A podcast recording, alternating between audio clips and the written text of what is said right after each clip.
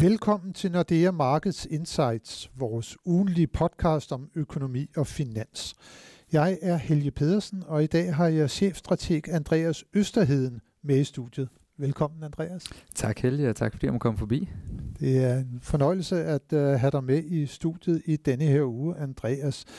Og i denne her uge har vi jo igen haft krigen i Ukraine i fokus på de finansielle markeder.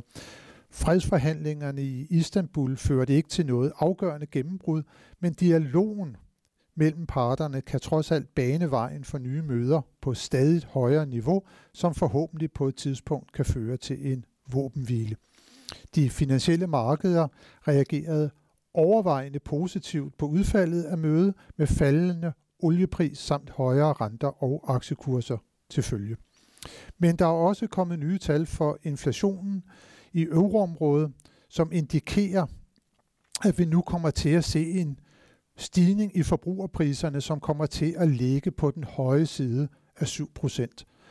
Ligesom der er opstået yderligere tvivl om de fremtidige gas- og olieleverancer fra Rusland, efter præsident Putin har udstedt en ordre om, at der fremover skal betales i rubler for leverancerne fra lande, som er uvenligt stillet over for Rusland. Så den økonomiske krig mellem Rusland og Vesten eskalerer altså fortsat og er med til at så tvivl om de økonomiske udsigter.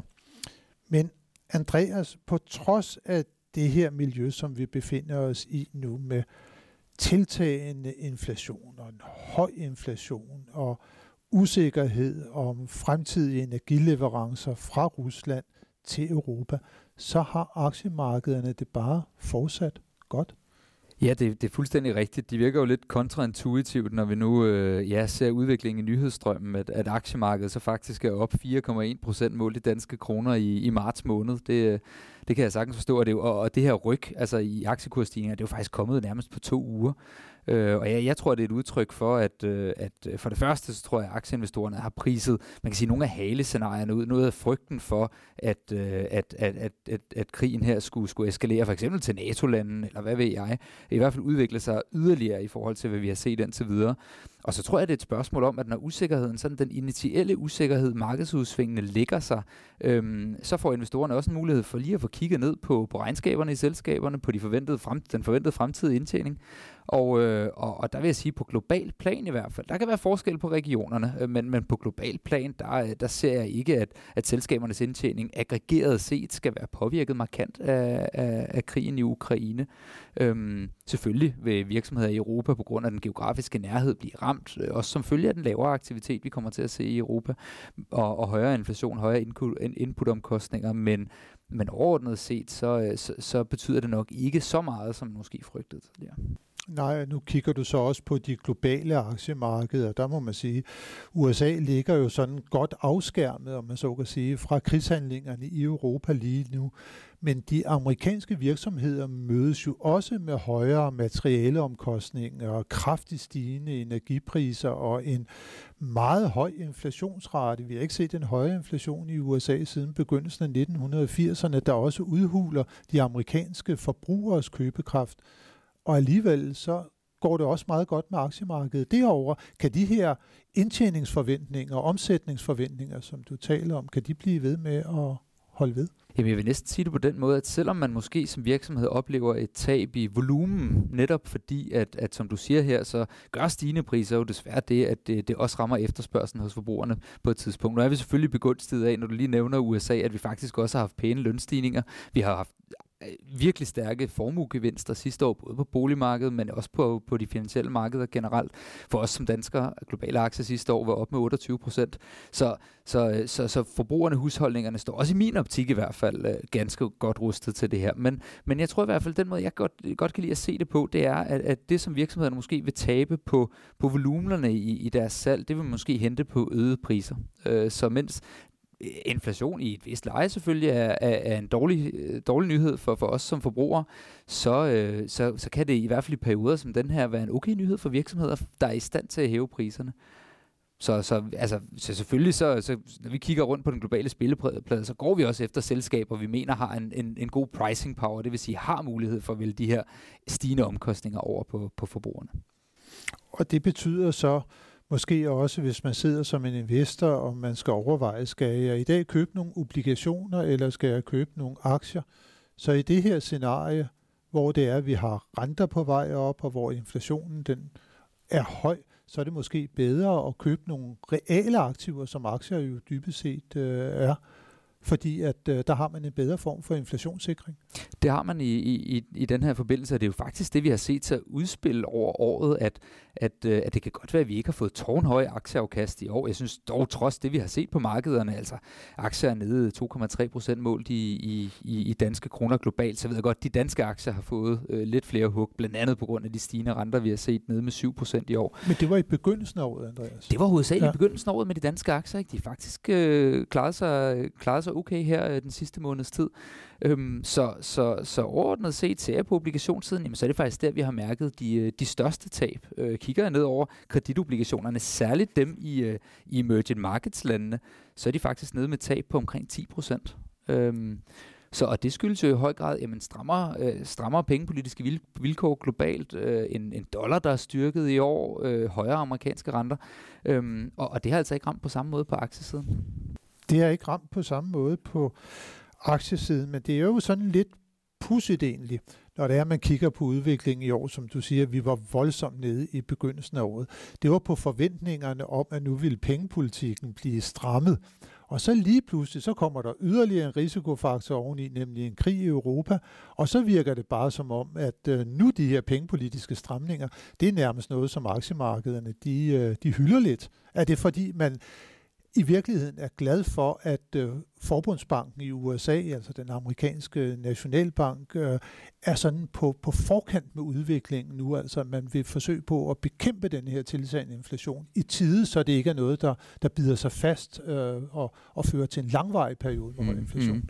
Det kan sagtens være en del af det. Altså paradoxalt nok, så tror jeg dog også, at den udvikling, vi har set her de sidste par uger, er en afspejling af, at investorerne faktisk trak følehornene til sig her i starten af marts måned, øh, lavet nogle omallokeringer af deres porteføljer. For eksempel er forsyningsaktier stedet rigtig pænt. Normalt ikke øh, en, en blockbuster på, på aktiemarkederne, reguleret og, og indtjeningsmæssigt. Øh, ikke noget, vi, vi normalt sådan skiller til, og meget rentefølsom i øvrigt har faktisk klaret sig rigtig godt i en måned, hvor andre er stedet.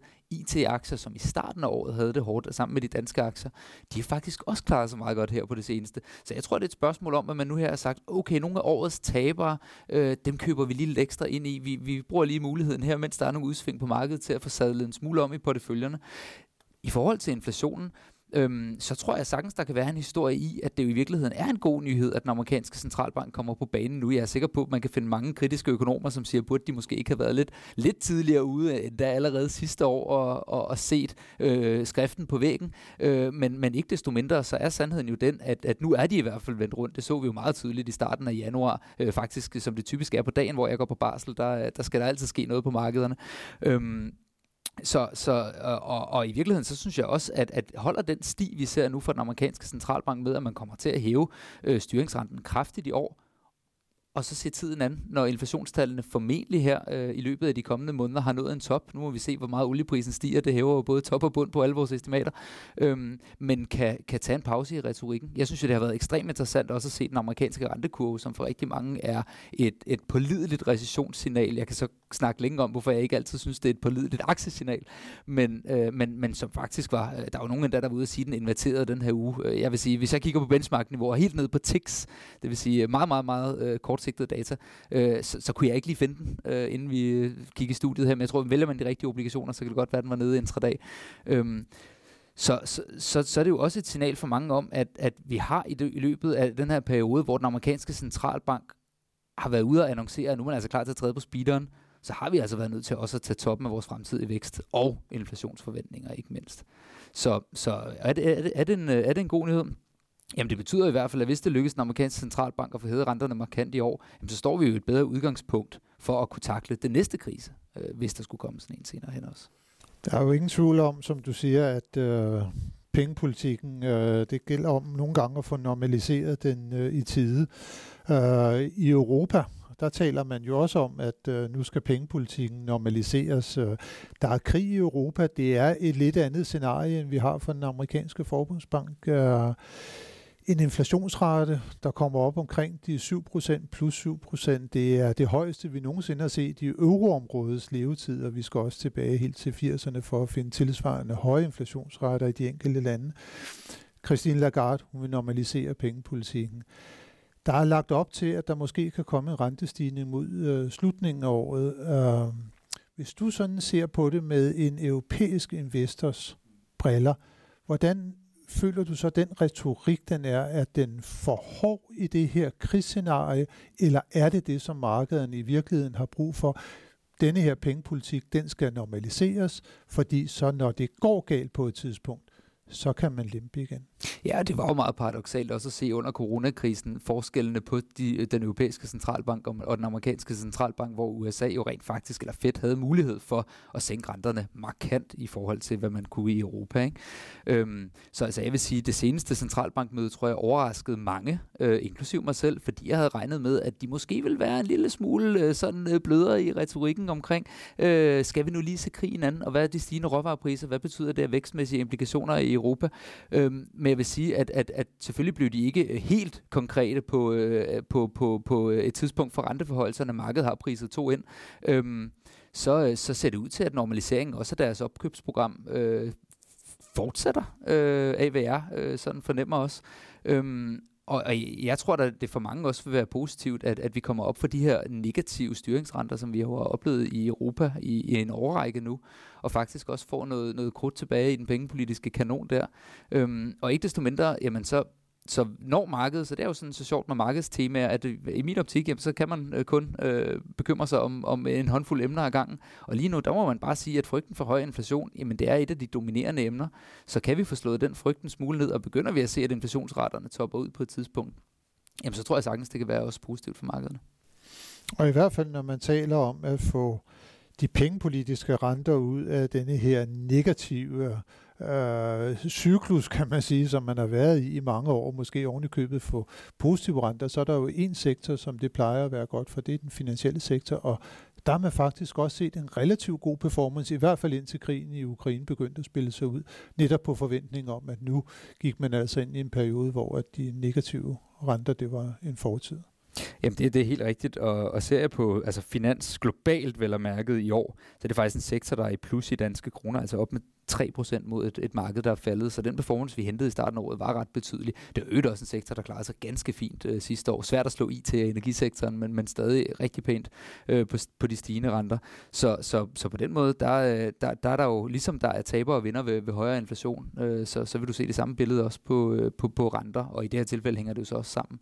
Så, øh, så, så det, det, det er helt klart. Jeg synes, i Europa er der dog, øh, man kan sige, med, den, med, med det risikobillede, der er øh, lige nu, så er det faktisk en region, som vi i vores investeringsstrategi vælger at undervægte. Og det gør vi egentlig, fordi at vi ser, at, at vækstmomentum relativt til USA ser sværere ud nu, også med de ekstra risici, der er kommet i forbindelse med krigen i Ukraine. Øhm, og, øh, og det, det er også typisk noget af det, der bliver afspejlet i virksomhedernes indtjening, som er det ultimativt, som, som vi mener, at aktiekurserne bør rette sig efter på længere sigt.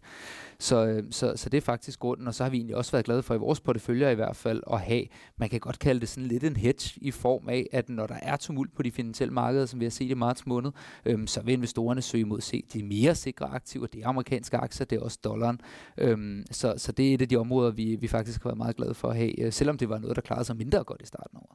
Nu øh, siger du, at øh, udsigterne for Europa er selvfølgelig, de er noget mere mudret end øh, mange andre steder nu på grund af krigshandlingerne, men man har jo lavet en beslutning om, at man vil være uafhængig af energileverancer fra Rusland i 2030. Det kommer til at medføre et enormt investeringsbehov inden for alternativ energi, og man skal måske bygge øh, havne, der kan modtage liquefied natural gas. Øh, øh, vi skal have nye pipelines øh, bragt til Europa, så vi kan få gas fra andre steder, Katar, Algeriet måske og så videre.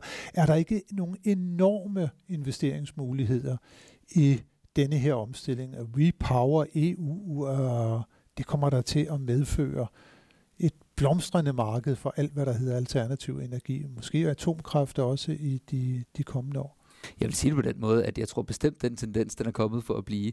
Øh, og ikke mindst, altså øh, selvfølgelig vil der, der, der altså, nu siger jeg selvfølgelig, øh, selv, selvfølgelig her, men, men, men jeg tror, at på tværs af Atlanta havde faktisk, nu også for lige at bringe USA i spil, så tror jeg da også, at den Build Back Better plan, som Biden ellers, vi nærmest som investorer har afskrevet, siden, øh, siden det så ud som om forhandlingerne gik i vasken, jeg tror da godt, at der kunne være en større chance for, at han fordeler den pakke igennem inden for grøn energi, øh, nu her som følge af øh, højere oliepriser og energipriser generelt. I Europa er det selv sagt, jamen Europakommissionen har været ude at sige det, allerede en reduktion af gasafhængighed og energiafhængighed for Rusland med to tredjedele ved udgangen af i år alene.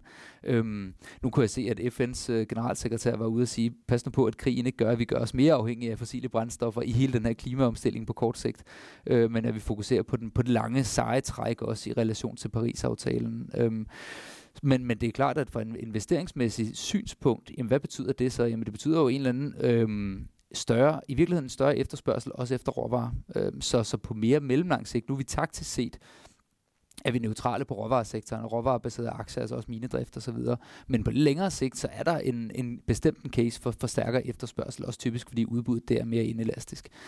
Så, øhm, så, så helt klart, og det hører jo også til den negative historie, der i virkeligheden er omkring, øh, hvad hedder det, nu snakker vi jo kun, øh, og det er jo øh, er også humanitære årsager til, øh, en grund til, men, men krigen i Ukraine som, som noget negativt selvfølgelig, øh, men, men, men at øh, vi ser øget, øh, øh hvad hedder det, forbrug på forsvarsbudgetterne for eksempel, at vi generelt ser, ser tegn til øh, væsentlige øh, investeringsprojekter offentligt også, øh, det er jo en positiv vækstdriver om at Ja, vækst. Vækst, Absolut. økonomisk vækst. Øh, og, og det vil jo også i sidste ende være noget, vi ser på i forhold til selskabernes indtjening. Jeg vil sige, rent investeringsmæssigt, så den måde, jeg tænker det klima, vi er nu også med det stærke sådan, comeback, vi har fået i aktier her de sidste øh, to uger, jamen, så har vi faktisk valgt at tage en lille smule risiko af. Vi har fastholdt i vores seneste investeringsstrategi fra i, fra i, øh, fra i morges faktisk, at, øh, at vi fastholder undervægten af europæiske aktier mod overvægten af amerikanske, men, men generelt har vi faktisk lige valgt at tage toppen af. Vi lå med øh, hvad hedder det, en dobbelt aktieovervægt siden øh, slutningen af januar, som følge af det kraftige frasalg, du lige netop sagde her også indledningsvis.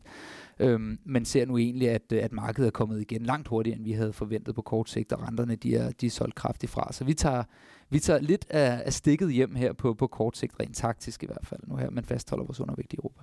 Er der andre ting fra jeres øh, nye strategi, øh, som I er kommet med her til morges, som øh, du synes, der er værd at fremhæve her på falderæbet? Ja, det, det er der jo. Øh, som du måske kan fornemme på mig, så kunne jeg jo godt tage dig igennem alle de 98 sider, jeg liggende foran mig. Men, men, men, det har vi ikke tid til lige nu, Andreas. Nej, vi må lave det lidt mere heldigt så. Hvad hedder det? Vi, vi, er, vi, vi er ikke der, hvor vi går ud og læner os ud i kredit endnu. Vi er neutral på alle kreditobligationer. Øh, fordi vi, vi overordnet set, vi, vi kan godt lide at tænke sådan, øh, er vi et miljø, hvor vi tager mere risiko, mindre risiko, og nu har vi altså valgt at tage risiko af her på, på, på kort sigt. Øh, på, på aktiesektorerne, som jeg jo synes er, er interessant i det her miljø, også i vores relation til stigende inflation, så er vi stadig overvægtet øh, kvalitet og vækst øh, faktisk. Øh, vi er overvægtet IT, vi er overvægtet medicinal. Øh, Øh, og jeg synes jo faktisk også, øh, nu er det ikke noget, vi har ændret i, i vores strategi den her øh, måned, men jeg synes også, at når jeg ser på danske aktier, så står vi faktisk bedre, end vi gjorde sidste år, hvor vi var undervægtet danske aktier. Fordi de er altså kommet markant ned i pris. Øh, nu ser indtjeningsrevisionerne fra analytikernes side endnu ikke så stærke ud endnu, men, men jeg tror da også særligt med den dollarstyrkelse, vi har set her, så plejer det også at være positivt for de danske virksomheder. Øh, det er begrænset, hvad jeg kan se i hvert fald på indeksniveau på vores øh, største 25 aktier. Øh, nu ved jeg godt, at selskaber som Carlsberg har store operationer i, i Rusland, men, men, men på overordnet plan, så er det ikke fordi, vi der øh, bliver markant hårdt ramt, som jeg kan se det i hvert fald på de danske indeks. Så det, så det, det, det er ikke den, den risiko, jeg forventer, der bliver den primære for, for de danske indeks. Øhm, så altså, jeg vil sige, marginalt ser det bedre ud, også med den sektorkomposition, vi har med medicinalaktier.